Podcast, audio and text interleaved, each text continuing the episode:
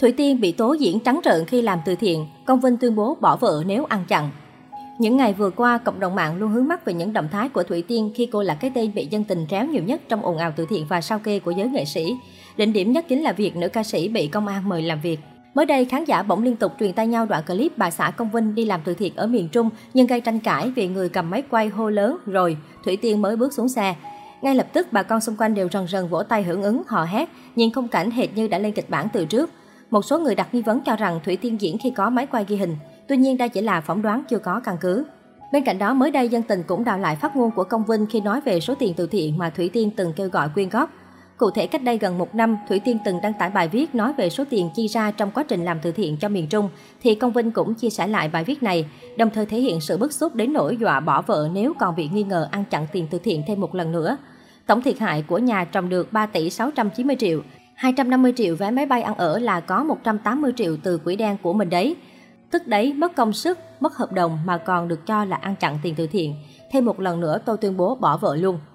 Có thể nói ồn ào sau khi ảnh hưởng không nhỏ đến hình ảnh và tên tuổi của Thủy Tiên trong suốt nhiều tháng qua. Dù đã lên tiếng nhiều lần, tuy nhiên làn sóng tranh cãi vẫn chưa hề có dấu hiệu lắng xuống. Cách đây hơn một tháng, vợ chồng ca sĩ Thủy Tiên Công Vinh đã có mặt tại phòng giao dịch Vietcombank chi nhánh Nam Sài Gòn, quận 7, thành phố Hồ Chí Minh để sao kê số tiền 177 tỷ đồng kêu gọi cứu trợ miền Trung. Theo Công Vinh công bố có đến 18.000 tờ giấy A4 để sao kê số tiền từ các mạnh thường quân.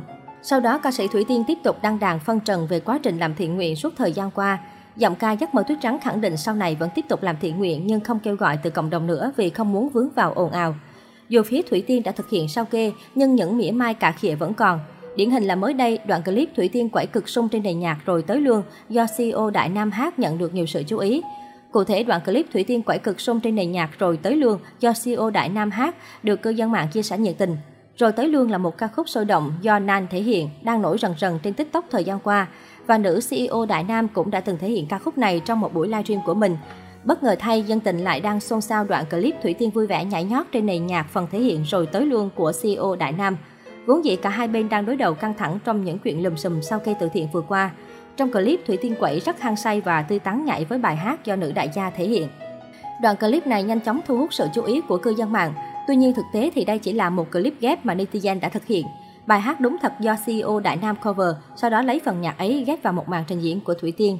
Đoạn clip đã khiến không ít người tưởng rằng Thủy Tiên thật sự vui vẻ nhảy nhót với bài hát do CEO Đại Nam thể hiện. Thời gian gần đây, mạng xã hội cũng liên tục xuất hiện những hình ảnh cắt ghép nhằm bôi nhọ danh dự của Thủy Tiên và Công Vinh, đặc biệt là những khoảnh khắc nữ ca sĩ xuất hiện ở đồn công an.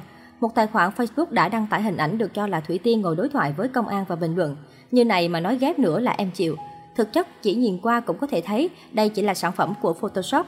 Hành động này đã gây phẫn nộ dữ dội bởi lẽ nó có thể gây ảnh hưởng nghiêm trọng đến danh dự và cuộc sống của người trong cuộc khi chưa có kết luận nào từ cơ quan chức năng.